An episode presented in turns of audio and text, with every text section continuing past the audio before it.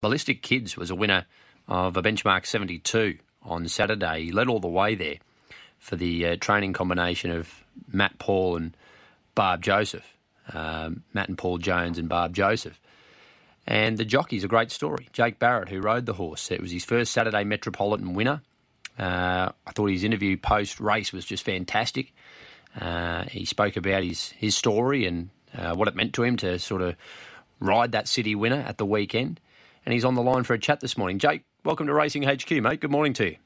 Thanks for having me, Luke. Really appreciate it. Congratulations on the win at the weekend. We'll touch on the race itself firstly. You know this horse well, don't you, Ballistic Kids? And he's a tough horse to get past when he gets his own way in front as he did on Saturday.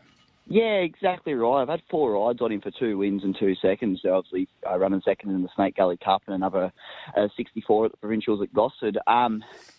Yeah, the race sort of panned out the way we wanted. We've never really had the opportunity to lead on him. And obviously, when that opportunity presented itself on Saturday, we just capitalised. We always thought that if he was a horse that could get in front and get his own way, he would always be very hard to run down with the 53.5 on his back.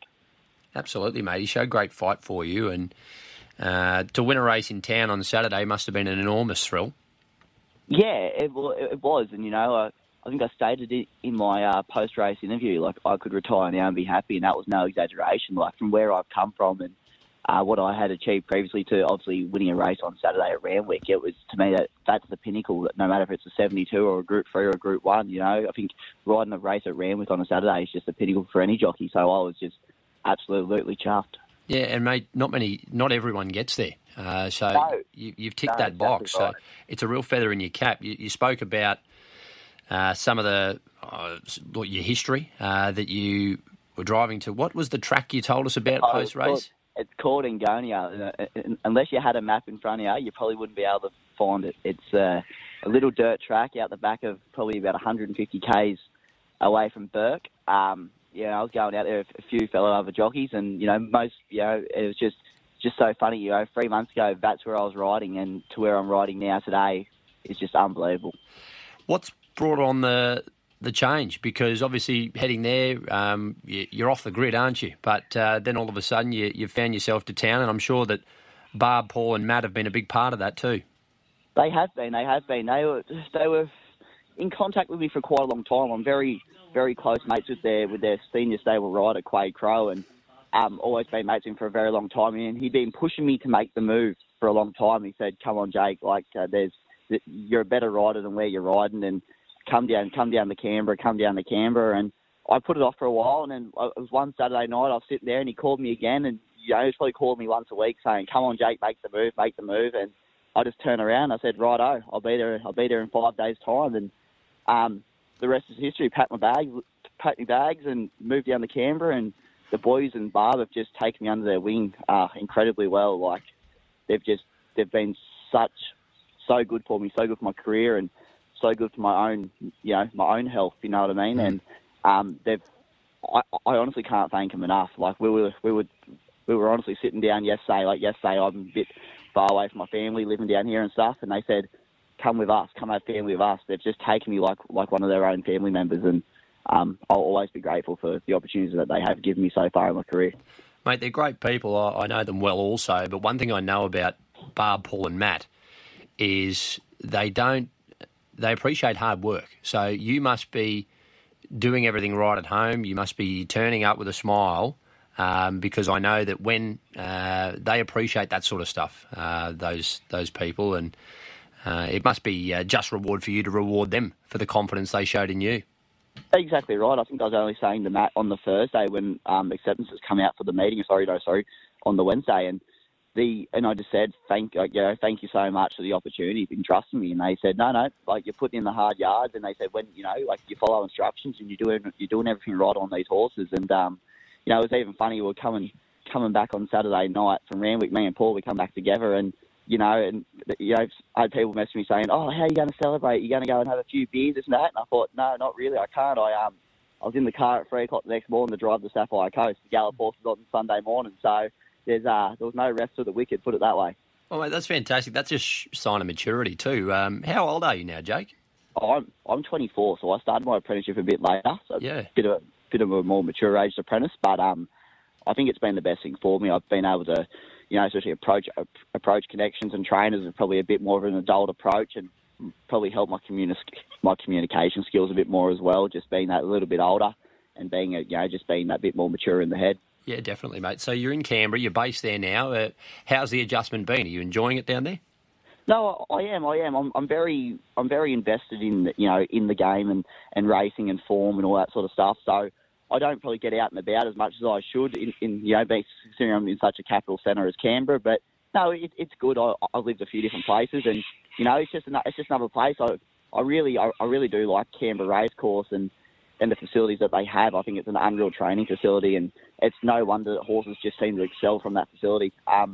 But yeah, no, in full, yeah, no, it's been a really good change for me. It's been good for my mental health, and it's been fantastic. That is good to hear, mate. I'm really happy for you. And as far as that passion, you've clearly got that back. Did you lose that at any stage?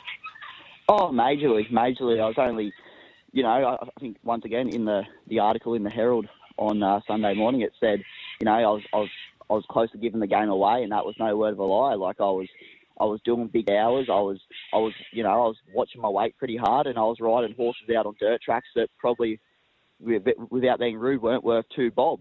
And it does affect you after a while. So, you know, just what 2 months can make in your whole career. It's given me a new spark in life, and being like, okay, like after Saturday, I can really do this, and I can really rip in and have a good crack here. And being able to ride the 51 kilos, being able to ride pretty light, you know, hoping from here onwards, it just opens a lot more opportunities and a lot more doors for me.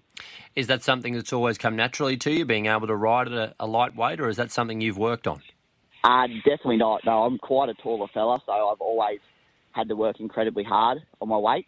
But I was just, I think me being determined, I had a lot of people when I was starting off my career say I'd never be a jockey, let alone ride the lightweight. So I made sure when I could claim the 4 kilos in the country, I could ride the bottom weight, I could ride the 51 kilos and, you know, push my body hard but make sure it was worth my while as well. And I was only speaking to my manager, you know, the other day, and he said, you know, 5-6 years' time, come them handicap times when the horses are carrying 50, 51, 49 kilos, and, you know, you've got to work hard for it. But if you can do it, once again, it opens a lot more opportunities for you as a rider. Of course it does. Give us your background. You mentioned you started your apprenticeship pretty late.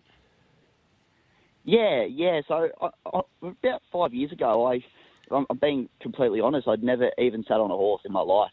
Yeah, right. I probably wouldn't have been able to sit on a mule. I would have rolled off it, you know what I mean? So I actually had a friend of mine at the time, which was a farrier at Gay's, and they messaged me and they said, oh, would you be interested? I'd always been kind of light around the 55, 56 kilo mark. And they said, oh, would you be interested in coming down and learn how to ride? And I hadn't really thought about it much. And then I just sitting there one day, and I remember my old man said to me, he said, what do you got to lose, mate? He goes, go give it a crack. And if you like it, you like it. And I just seemed to fall in love with it. And the guys at Tulloch Lodge, like they were very good to me. They were very hard on me, but they probably made me the person I am today. And, you know, obviously to come from Tulloch Lodge and do what I've done, and then obviously ride my first city winner at Randwick, the home of Gay, you know what I mean? So it was really a real satisfying sort of feeling, if I'm being honest.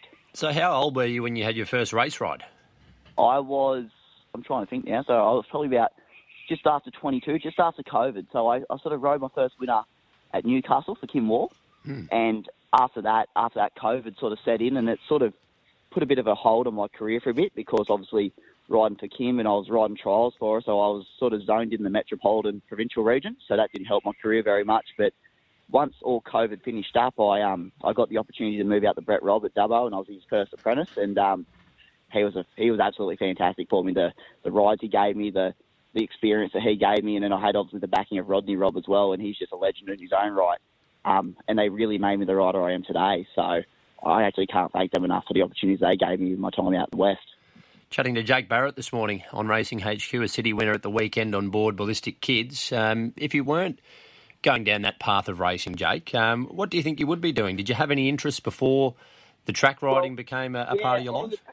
I was about 3 quarters away from my bathroom tiling apprenticeship, by being completely honest, and I was a bathroom tiler, nearly a bathroom tiler by trade, and I was actually rowing surf boats for the surf club. My family are quite heavily invested in the surf club down at Ocean Beach in New South Wales on the Central Coast, and I was actually rowing surf boats and giving that a real good crack. So I'd always been a sporty sort of athletic person, but obviously once I started doing the riding, I couldn't do both. I couldn't build muscle rowing surf boats and then trying to cut weight being a jockey. So I had to give one of them away, and obviously being the jockey pays the bills a bit better than rowing a surf boat. So that's what I chose to go with. Yeah, smart play, mate, I reckon.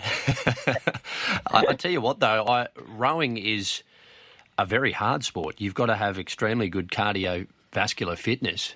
So, yeah, I guess that wouldn't have hurt you because that leg strength, that leg drive that you need to row, I guess riding a horse, there'd be some similarities. Oh, exactly.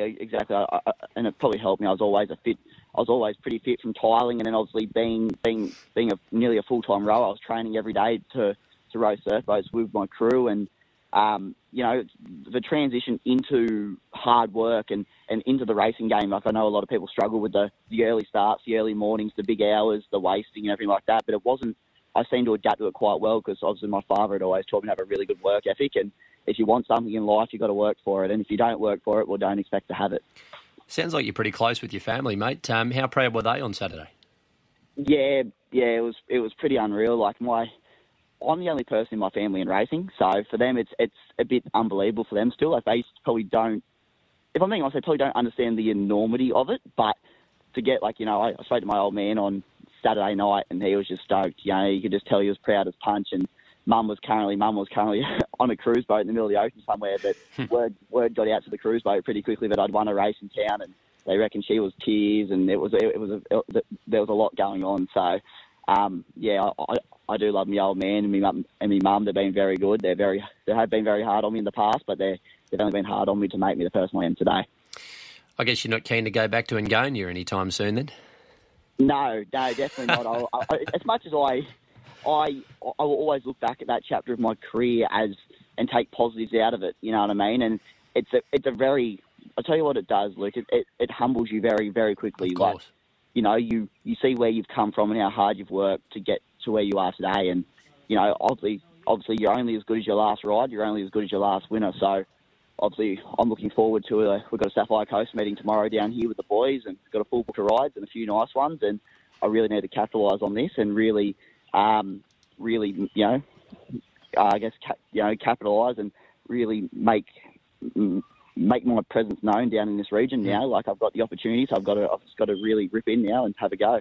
Well, mate, momentum's a big thing in racing, and you've certainly got a bit of that now. And I think if you keep that work ethic that you've clearly got, and that mature head that you've developed as a 24-year-old, I mean, no celebrating on Saturday, straight back down to the Sapphire Coast to do gallops. I think that speaks volumes, mate. So congratulations on that. And you touched on your mental health before, and I think that's something that particularly our generation, it's spoken about a lot more openly than it has been in recent years. I'm glad in that area you've made great improvement and you're in a good place too, because that's the most important thing. Racing will go on, but as far as mental health goes for all of us, I think that's the most important thing no matter what you're doing in life.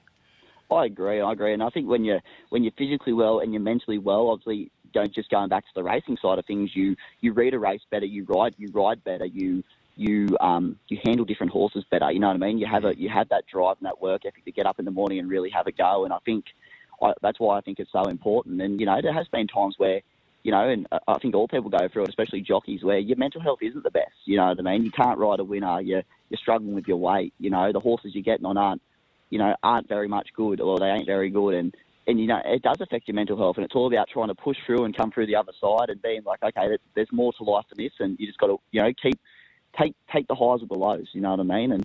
And when you're on a high, but obviously you've got to accept the lows as well. Definitely. And I think that's a big part of the game.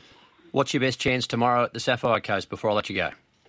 My best chance tomorrow, I've really like a horse called Blood Ties, $11, class 1, 1400. She's $11 at the moment. I'm probably riding shorter price horses of the day, but I give her a little gallop here on Sunday at the Sapphire Coast on her home track, and she's drawn barrier 2. She should be able to dictate from barrier 2, and she's fit as a rock, and I think she'll be very, very hard to beat. So she'll have a bit of give in the track. Fantastic, mate. Great to chat to you this morning. Enjoyed the conversation and look forward to following your career going forward. Thank you, Luke. I really appreciate the time.